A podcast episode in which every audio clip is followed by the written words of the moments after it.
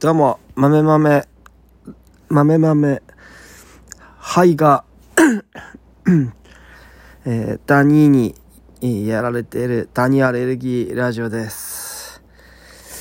かなり良くなってきてます。かなり良くなってきてるんですけど、まだ、えー咳が結構出て、えー結構きついっす。はい。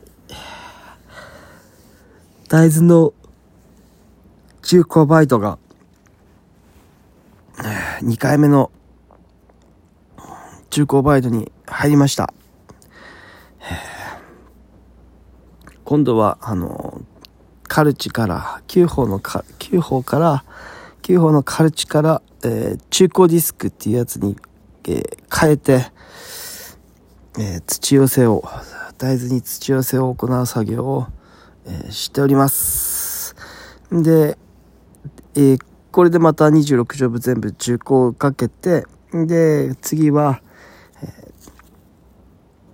えー追肥。しっかりと26畳分全部追肥して、追肥して、最後、またその追肥したのを重工をかけて、で、で、終了と。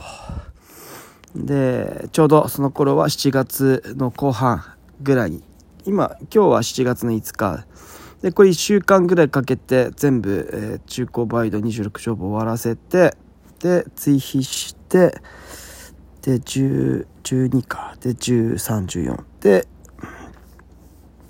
最後の中古バイトをして、だいたい20日とか、えー7月の後半、えーまでかけてやって終了っていう、えー感じになっております。で、花が咲くっていう感じですかね。はい。こういう感じで、えー大豆は進んでいきます。かなり順調です。順調すぎてびっくりします。はい。もう本当に自動ソーダのおかげなんですよ。ちょっと本当にね、自動ソーダがね、ちょっと化け物なんですよ。この凄さをちょっと、えー世の中の人がみんな知ったら、多分大豆栽培が、う、革命的に、劇的に、えーくなるんじゃないかなというふうに感じております。えはい、本当に。本当にすごいことになりそうなんですよね。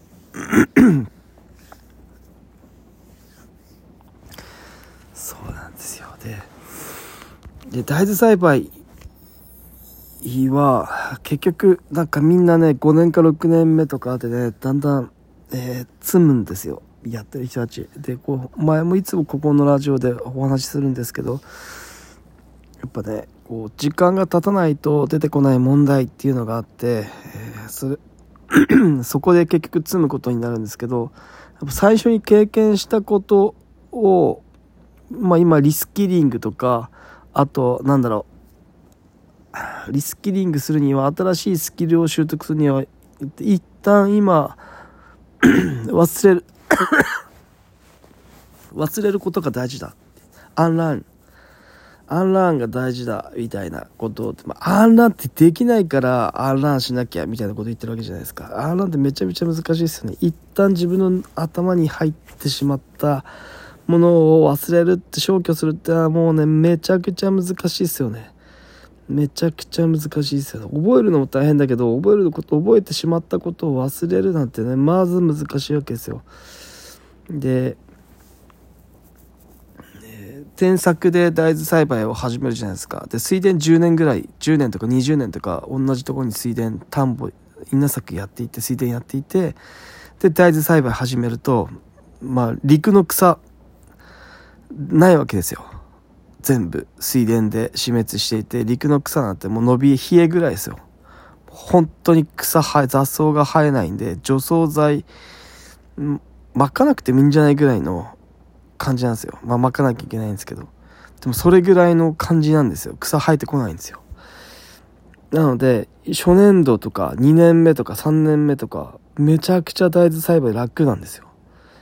で土作りして今まで入れてきた葉林とか水田に入れてきた葉林とか計算カルシウムとかの蓄積があるんで大豆もすこぶる調子がいいんですよでだから結構簡単なんですよ。あ、大豆簡単じゃんって思うわけですよ。で、これがね、もう本当にね、み、そこが一番ネックなところで、これね、なわけないんですよ。で、結局、大豆を始めると、雑草が、まあ、1年目はほとんど生えないですよ。で、2年目もほとんど生えないですけど、2年目ぐらいから生えてくるんですよ。ちょっとずつ。で3年目になってくると、まだ生えてきますよ。雑草が。なんだけど、全然なんか手がかかるレベルじゃないんですよまだまだで一旦水田に戻すとあのブロックローテーションで、えー、転換していくとで水田に戻すと3年水田に戻してまた大豆栽培に始めるとまた大豆にするとなった時に、えー、その前回大豆やってた時に、えー、雑草の種が圃場に落ちていてでまた3年水田やってでさ4年目前回の大豆の雑草の種が死んでないんですよ。全部は。結構死ぬんですけど、それでもまだ残るんですよ。ちょっとだけ。ちょっとだけ残った状態でスタート始まる始まるわけですよ。大豆栽培が。全てリセットかかったっていう頭の気持ちでいると、大豆栽培全然、なんだろう。その全てこうリセットされてると思ってスタートすると、あれ？除草剤の効きちょっと悪くね？ってなるわけですよ。でもそれはそうっすよ。雑草の種残ってるんで。で雑草って1個残すと雑草の種って100粒とか200粒とかももう半端ない数落ちるじゃないですか。何百って。なのでそこら辺必ず雑草出てくるわけですよね。種落としちゃったところ。っていうのが何箇所かポツポツポツってあるわけですよ。大きい包丁で。でえー、あれ？で今度雑草がある状態からスタートすると。じゃあ2年目さらに雑草が増える。3年目もっと増えるって言ってね。もう どんどんどんどんどんどん増えてくるんですよね。なのでその対策をどうやってやっていくかって除草剤だけじゃ処理できないですよ。だから除草剤の効きがそもそも良くないぞっていうこと前提で早く中古入るとか、ね、除草剤今まで1ヶ月近く効いてたと思ってたものが2週間で切れてしまうって。それは2週間で切れるわけじゃなくてもう雑草の種が多すぎるんで生えてきちゃうんですよね。今までは1ヶ月除草剤で抑えられてたわけじゃなくてそもそも種がなかっただけっていう雑草の種がなかっただけ。それが蓄積されて増えてきたんで抑えきれなくなってますよっていう。除草剤が効かなくなったわけじゃなくてただ草の種がどんどん増えてきただけだっていうことなんですけど分からないわけですよ。でやっていくにつれて、えー、どんどんどんどんやられてくると雑草に。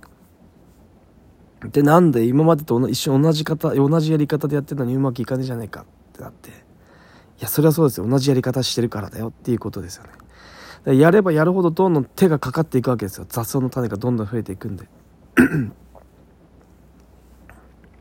で大豆の病原菌とか大豆が使う肥料とかも肥料といい成分か。成分とかもどんどん減っていって最後には例えばなんだろう。例えば、ま、なんだろう。マグネシウムが欠乏するとか。モリブデンが欠乏するとかカルシウムが欠乏するとか。なんかそういう要素その成分。窒素リン酸カリ以外の、まあ、豆とかで言うとカルシウムとかが一気に減るとか。みたいなんで、えー、そういう不足が何かしらの成分の不足が出た瞬間に、えー、ぐっとまたさらに収量が落ちてんあれなんだちゃんと肥料入れてるのにって言って。そういうまあ、カルシウムは微量要素ではないですけど、まあ、そういう成分窒素リン酸カリ以外の成分とかが足りなくなって積んでいく。みたいなことがまあたびたび起こっているなというふうに感じて。ででもやっぱみんなやっぱね大豆始めたばっかりの人ってなんだ簡単じゃん。おめえらなんかすげえ煽ってくるけど全然余裕じゃんってみんななるんですよいや次元だってそういうことじゃないっすよっつっても分かってくんないっていう えー、だからここら辺は何ともしょうがないっていう感じ 感じなんですよね。これは難しいですよ。伝わらないですよ。伝わらないですよ。世の中別に大豆栽培だけじゃなくて、どの、どの、どのことに関してもそう、そうですよね。雑草の種どんどん蓄積されていくし、必要な成分どんどんなくなっていくんで、収量下がってくるし、草は多くなってくるし。だからまあ収穫した後なんて別にもう放置じゃないですか。基本的に。あの、ちっちゃい面積でやられてる方とかは、こう、収穫した後すぐすき込んで、幸運とかして、草生えないようにしてますけど、まあ、基本大規模でやられてると 手が回んないんで、すぐ高高機能ってできやしないんで、もう放置じゃないですか。そうするとなんか秋とか、ちっちゃいんだけど、雑草ちっちゃいんだけど、花、すぐ花咲いてすぐ種を落とそうとするじゃないですか。もう、冬支度を始めようと。で、どんだけ大したことなくても、十分なエネルギーがなくても種は種雑草の種は種として落ちる落ちるとそのいくつかははちゃんと発芽するわけですよ。ちゃんとしたものなるわけですよ。でどんどん雑草が増えていくと。でどんどん除草剤効かなくなってくると。っていう辛いことがまあたびたび起こってるなと。いうふうに感じているので、えー、ここら辺は本当にえー、いつか捨てるところは捨てなきゃいけないんだなっていうふうに工作放棄地は工作放棄地にしておかなきゃいけない日が来るんだろうなっていうのをただなんかだからね結局昔に戻るだけなんですよもともと工作放棄地なところは多分もともと開墾して作った田畑なんでなんだろう。人がいなくなったらそこはもう昔の自然の状態に戻るっていうことでいいんじゃないかなっていうふうに僕は思ってます。一生懸命それをなんかいじ立ててエネルギー使って石油エネルギー死ぬほど使って維持するほどじゃないんじゃないないんじゃないのかなと。いうふうに思っておりますが、えー、その土地で一生懸命生産して生きてきた人たちにとってみたらそれほど先祖代々守ってきた土地をそうやって放置するなんてことはなんかもう悔しいんだろうなっていうふうにはで感じるのはすげえよくわかるんで、これはめちゃめちゃ難しい問題だなと、ああいうふうに思っております。以上、えー、豆豆ラジオでした。じゃあね、またね、バイバイ。